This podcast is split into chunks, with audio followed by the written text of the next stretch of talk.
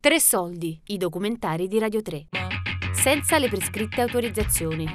Poeti a Castelporziano 40 anni dopo. Del collettivo Stanza 7105 con Lidia Riviello.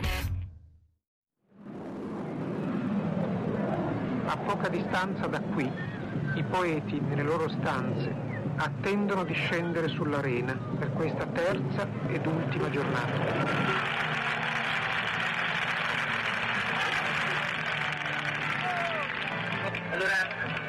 Will begin the poetry reading. Tonight there are 22 poets from all countries to read. Questa sera ci sono 22 poeti di, tutto, di tutti paesi a leggere. Each poet, including myself, Allen Ginsberg, will read for seven minutes. Yevgeny Yevtushenko, great orator of modern Russia. In modo diverso da quello che ricordo sia Yevtushenko che soprattutto Ginsberg riuscirono proprio a, a, ipnotizzare il pubblico e quindi a fare la loro parte. Ginsberg anche grazie alla musica, poesia che diventava mantra e che in qualche modo calmò anche quella specie di inferno che c'era sotto il palco. E Tiushenko naturalmente che era un altro che aveva una certa esperienza e, e che era passato attraverso di tutto, forse non si è neanche spaventato di quella e quindi insomma anche lui è riuscito a, a dominare la scena insomma.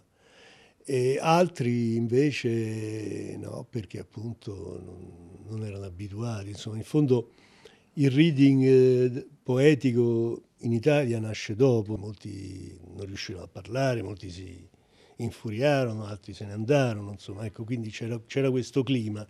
Ovviamente da una parte uno solidarizzava con poeti, soprattutto quando erano grandi poeti che insomma venivano in qualche modo messi alla berlina.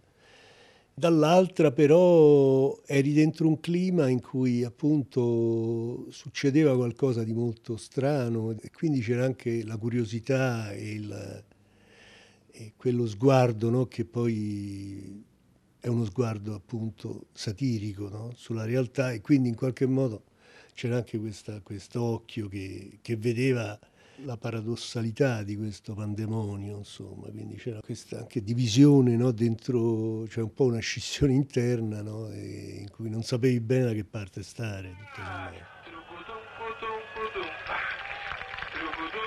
Leroy Jones. Uh, nothing, uh, nothing, ain't nothing. See,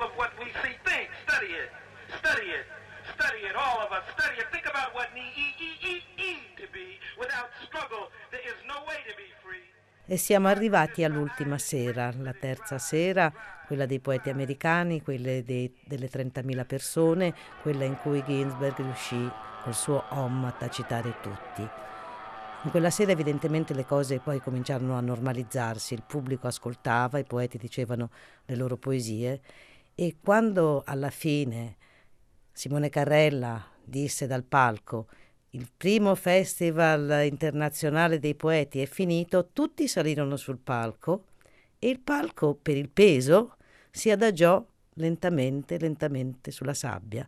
Per fortuna si adagiò in maniera lenta, lenta. Io lo vedevo perché stavo sui tubi innocenti che erano, diciamo, alle spalle sul mare, quelli piantati sul mare, e vedevo dal dietro il palco che scendeva piano piano piano piano a terra e finì così, in questo modo molto simbolico, il Festival dei Poeti. Laggiù questo, laggiù!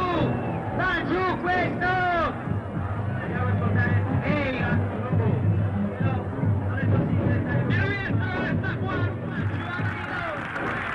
E poi ci fu questo finale straordinario, il palco era di nuovo pieno di persone, ci alzammo tutti in piedi e il movimento di alzarci fece adagiare il palco dolcemente sulla sabbia.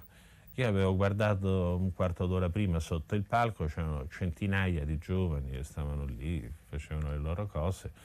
Ho subito guardato, eh, per il palco si è adagiato sulla sabbia, se avevo il passaporto perché pensavo dovrò scappare. E invece sono stato fortunato, non c'è rimasto nessuno sotto il palco. Era estate, per cui diciamo, la sera si stava fuori no? e si aspettava eh, le persone che rientravano. Tutte le discussioni avvenivano sulle scale fuori all'Enalc Hotel, perché era uno spiazzale di fronte al mare ed era, ed era bello, no? Eh, anche perché mi sembra che c'era la luna piena quella notte. Sì. Fu scelta proprio perché c'era il festa so c'era fu scelta, No, no, no, no, fu scelta, fu scelta, lo ricordo. No, ma ricordo, ma ricordo, Simone disse no, c'è la luna piena, la facciamo con la luna piena perché sulla sabbia eh, era molto bello, dice a un certo punto spengiamo la luce, questo nelle cose principali e c'era soltanto la luce della luna. Poi non venne così perché arrivò An- eh, Anderman Anderman, con la televisione e spezzò tutti quanti i fari per fare la ripresa, quindi fino alla fine eh, quando crollò, crollò il palco eh, c'erano tutti i riflettori, infatti col crollo del palco andette via pure la luce per stappare i cavi. E quindi piombò tutto al buio, c'era soltanto la luna che illuminava questa cosa che era crollata. Tra l'altro non si riusciva manco a trovare le lampadine tascabili perché non c'era nessuno, nessuno ha pensato a no, una cosa del genere. Allora si accendevano i fiammiferi, ai tempi quella con l'accendino per vedere se sotto c'era qualcuno. Fortunatamente non c'era nessuno. Fu un crollo quasi molto simbolico, no? una specie di, di adagiamento morbido di questa macchina, no? Visto che c'era Barox, poteva essere no? una morbida macchina che si adagiava sulla spiaggia, dopo, sulla sabbia, dopo che aveva eh, svolto il suo, il suo compito di reggere questa, questa massa di poeti e di, di pubblico.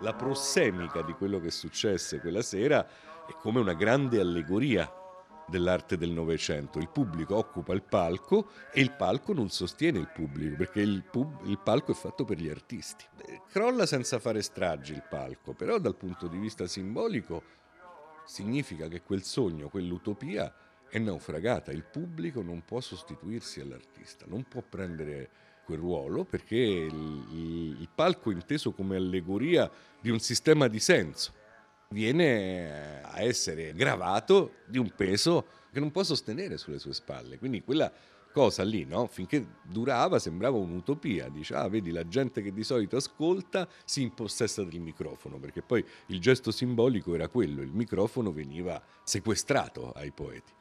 Però quella cosa non può durare, dato che noi eravamo tutti figli del Novecento e pensavamo che questa stagione non finisse mai.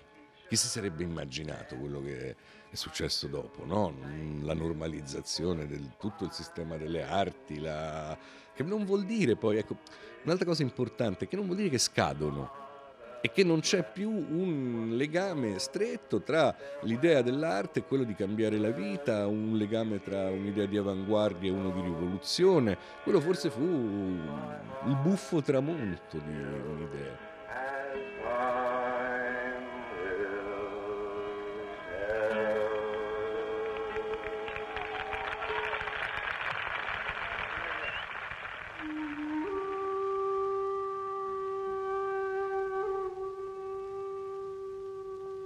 Secondo me è, sta- è- è stato un, un- un evento eh, spontaneo nel, nella- nella su- nel- nel suo disastro straordinario. Perché lì eh, eh, c'è, tutto un precipitato della storia di quegli anni e di quella generazione, che è stata una generazione generosa ma anche molto involuta, piena di maleducazioni sentimentali. Io insomma non, non ho molta nostalgia di, di quegli anni confusi, violenti, anche aggressivi. Una generazione forse un po' perduta, tanto per parafrasare eh, la letteratura a- americana, scollata completamente priva di un rapporto anche con la realtà, molto rivoltosa, molto sognatrice, bella in qualche ma- maniera anche, però insomma anche abbastanza disastrosa. Ecco. La ragione per cui l'estate romana è riuscita a catturare eh, l'attenzione di tante persone, entrare nell'immaginario dei giovani e anche un po' a contrastare il terrorismo, perché era un periodo quello che è un po' difficile pensarlo oggi, ma eh, c'erano molte simpatie per eh, i gruppi anche per i gruppi eversivi. Le altre edizioni, io me ne ricordo altre due, una a Piazza di Siena e una l'anno ancora dopo all'università, i poeti all'università, che era già una cosa più normale. A Piazza di Siena fu veramente straordinaria.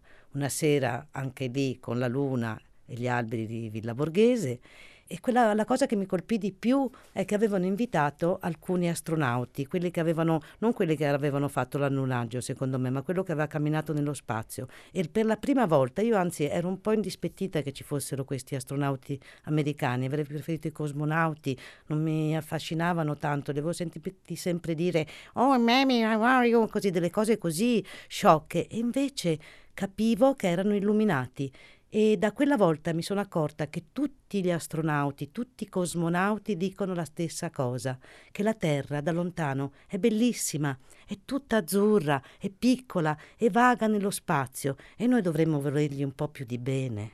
Furono edizioni splendide, soprattutto la seconda, quella che avvenne a Piazza di Siena, sì, e poi ce ne fu un'altra in un altro luogo di Villa Borghese, ci furono presenze straordinarie, mitologiche, Brodsky che uh, si presentò a mezzanotte completamente ubriaco, altre, tantissime altre cose. Ma quella cosa non si ripete più, non, non, si ripete più perché era una cosa che faceva parte, diciamo, era l'ultima coda di una contestazione radicale, che fu quella degli anni 70 in Italia, che non è stata paragonabile a nulla di quello che è successo al mondo, cioè diciamo che negli altri luoghi del mondo il 68 ha avuto un ciclo breve, ha avuto un'immediata normalizzazione. Noi abbiamo avuto una specie di guerra civile, come sappiamo tutti, per dieci anni. Questo vuol dire che una generazione che si è ribellata a qualunque gerarchia, a qualunque ordine di senso del mondo dei padri, a qualunque distinzione tra le persone, quello che venne rifiutato era che uno poteva essere un poeta.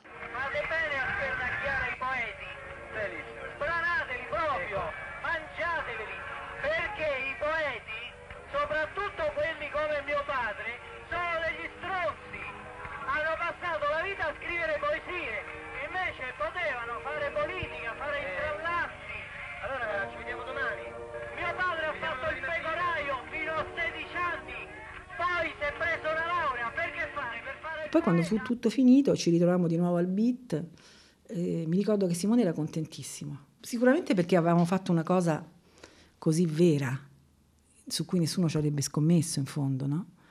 Ma poi perché secondo me... Eh, Simone aveva fatto il suo speri- esperimento e l'esperimento era riuscito, cioè aveva teatralizzato la poesia e mm, i poeti stavano tutti in piedi, non potevano stare seduti in genere, col microfono. Solo gli americani lo sapevano fare, insomma, gli italiani non lo sapevano fare. Salire su quel palco era come entrare in una porta, aprire una porta e riuscire dall'altra parte. E non so se si usciva in meglio o in peggio, ma si usciva sicuramente più veri. E secondo me questo era il senso che Simone aveva di questa cosa, almeno nella mia testa di ragazza di 22 anni. Fino alla fine degli anni 70 abbiamo campato con la fantasia al potere, eh. insomma questo è stato un po' l'indirizzo della, dei giovani che hanno lavorato diciamo, un, una visione permissiva di poter fare le cose. Nicolini ha fatto questo di grande, ha dato fiducia a tante persone che gli proponevano eventi, ha saputo boh, scegliere? Sì, forse o sì. Forse sì. Forse Anche sì, non no? scel- dire di non scegliere. Anche di non scegliere, scegliere. Sì. La fine del palco di Castel Porziano, quel, quel percorso si è chiuso. In consiglio comunale mi hanno attaccato ferocemente per Castel Porziano, perché come dire, per certa gente che la poesia eh, quando si manifesta venga applaudita, fischiata, contrastata, è un delitto. Bisogna applaudire la poesia. Ma la poesia non sarebbe d'accordo, io credo. Tutta un po' la mia vita si è fatta così, sem- sempre senza aver chiesto le, le autorizzazioni. Perché lì per lì ti, ti tira fuori un'altra idea che tu capisci che è vincente quell'idea là. Però non hai chiesto l'autorizzazione, allora che fai? Non la fai? E se non la fai, allora ti, ti reputi un, un perdente, no? Uno che ha paura. E siccome nella cultura non, non si può avere paura, ti devi buttare e rischiare insieme alla persona che te la propone. Che tanto è facile dire no. Allora dice no, ti sei levato tutti quanti gli impicci. Di sì, e ne sei coinvolto fino alla fine.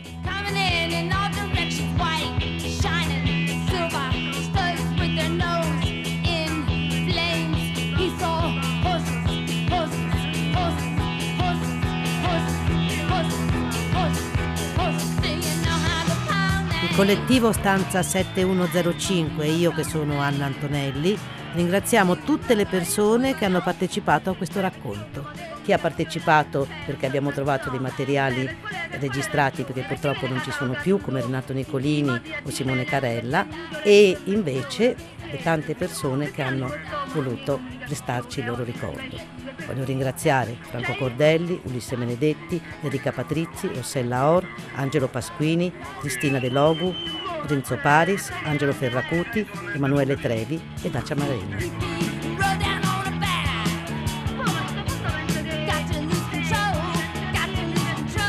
Senza le prescritte autorizzazioni. Poeti a Castelporziano 40 anni dopo. Del collettivo Stanza 7105 con Lidia Riviello. Tre soldi è un programma a cura di Fabiana Carobolante, Daria Corrias, Giulia Lucci. Tutte le puntate su sito e app Rai Play Radio.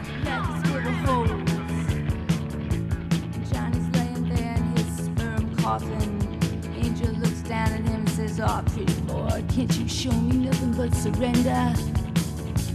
Johnny gets up, takes off his leather jacket,